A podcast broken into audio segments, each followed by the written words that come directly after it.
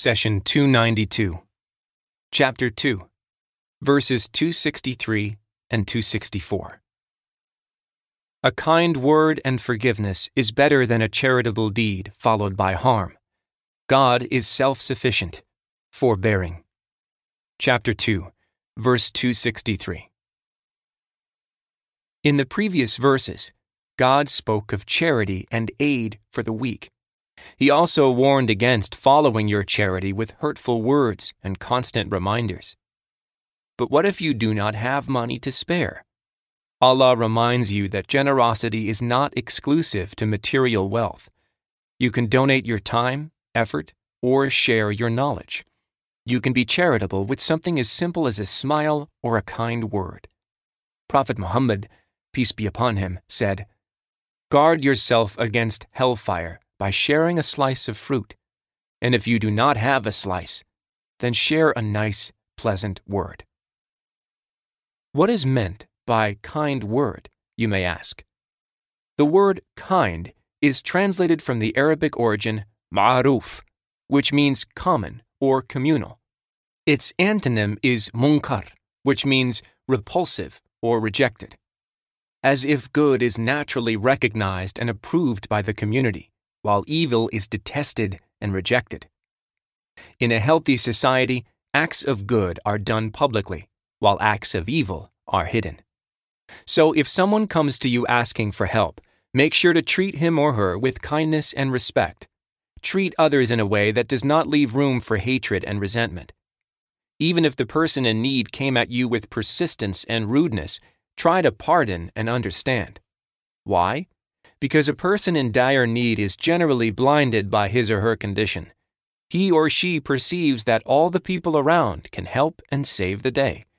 A person in dire need may be harsh in language, so be patient and understanding. How many times have you personally stepped over the boundaries of your Lord in sin? Yet Allah forbears and forgives, and He gives you one chance after another. He does not respond to your harshness and transgression in kind. Rather, Allah, the All Merciful, shows you patience and forgiveness. He says, Those who have been graced with bounty and plenty should not swear that they will not give to their relatives, the poor, those who emigrated in God's way. Let them pardon and forgive. Wouldn't you like for God to forgive you? God is most forgiving and merciful chapter 24, verse 22. Listen to the story of our beloved prophet Abraham and his guest. He, peace be upon him, was very generous and hospitable. It is said that he did not eat dinner unless there was a guest at his table. One day, a tired traveler walked in asking for rest and food. Prophet Abraham welcomed him, and after conversing for a while, he found out that this man was an atheist. Abraham got angry and told the man, I cannot have you at my table if you deny God. The man picked up his belongings and left. Shortly after, the archangel Gabriel came to prophet Abraham and said, God is displeased with you, Abraham. He says to you, This man has been a disbeliever for forty years, and for forty years I have been patient with him. I gave him food and provisions, yet you could not tolerate him for one evening at your table? Prophet Abraham ran after the man until he caught up with him. He said, Forgive me. Please come back to my table. The traveler asked, What happened? Abraham replied, My Lord scolded me for my inhospitality. The man marveled and said, I am a disbeliever, and you are a prophet, yet your Lord scolded you for my sake? Indeed, this is a Lord that deserves to be worshipped. I bear witness that there is no God but Allah. We all want God to forgive us and treat us with kindness. Shouldn't we forgive others, especially those in need? The verse ends with, God is self sufficient, forbearing, to remind you that Allah is free of need. So when you deny help to others, you are not depriving God of anything. You are in fact depriving yourself of the reward of the all generous. God says, Ah, there you are, being invited to spend in the way of Allah. Yet among you there are those who are stingy. and whoever is stingy is stingy only to himself. Allah is the all sufficient, and you are the ones truly in need. And if you turn away, He will replace you with another people, and they will not be like you. Chapter 47, verse 38. Let's move to the next verse in the cow. God says, You who believe, do not nullify your charitable deeds with reminders and hurtful words, like someone who spends his wealth showing off to people and not believing in God and the last day. Such a person is like a smooth rock coated with soil. Heavy rain falls and leaves it completely bare. Such people get no rewards for their works. God does not guide the disbelievers. Chapter 2, verse 264. Sadly, a person who follows his or her charity with bragging, hurtful words, or reminders has wasted the reward. In fact, the loss is twofold. The first loss is financial, where his or her wealth is decreased because God will not replenish it. The second loss, which is much worse, is deprivation of the reward in the hereafter. If you do good deeds so people would say, Look how generous, what a good person, then make sure to collect your reward from these people. If you do good deeds purely for God's sake, then expect your reward from the all generous.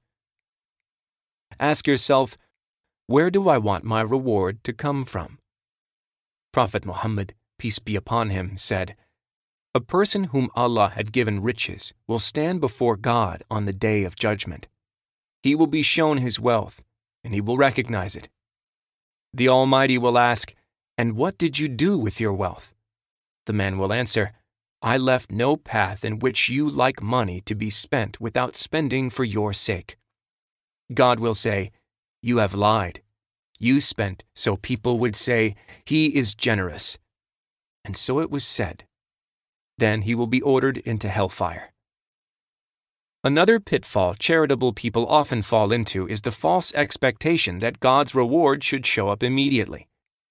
In other words, beware of saying, I have spent in God's cause, but He did not replenish or increase my wealth. We ask, Did you give to charity because you wanted more wealth? Or did you purely give for God's sake? The Almighty may test you by delaying your reward, or may reserve your entire reward for the hereafter, when you would need it and benefit from it the most. This brings us back to the verse. God says, such a person is like a smooth rock coated with soil. Heavy rain falls and leaves it completely bare. The words smooth rock are translated from the Arabic origin safwan. It is the same word we use to describe the head of a bald man. A large, smooth rock covered with fertile soil may fool you into thinking that it will sprout all kinds of plants and crops. But as soon as the wind blows or rain falls, the rock is stripped and all that soil washes away. So are the charitable deeds of people who spend for show, or who spend while looking down at others. They may think that their deeds would amount to something in the hereafter, but they will be sorely disappointed. God says, Such people get no rewards for their works. God does not guide the disbelievers.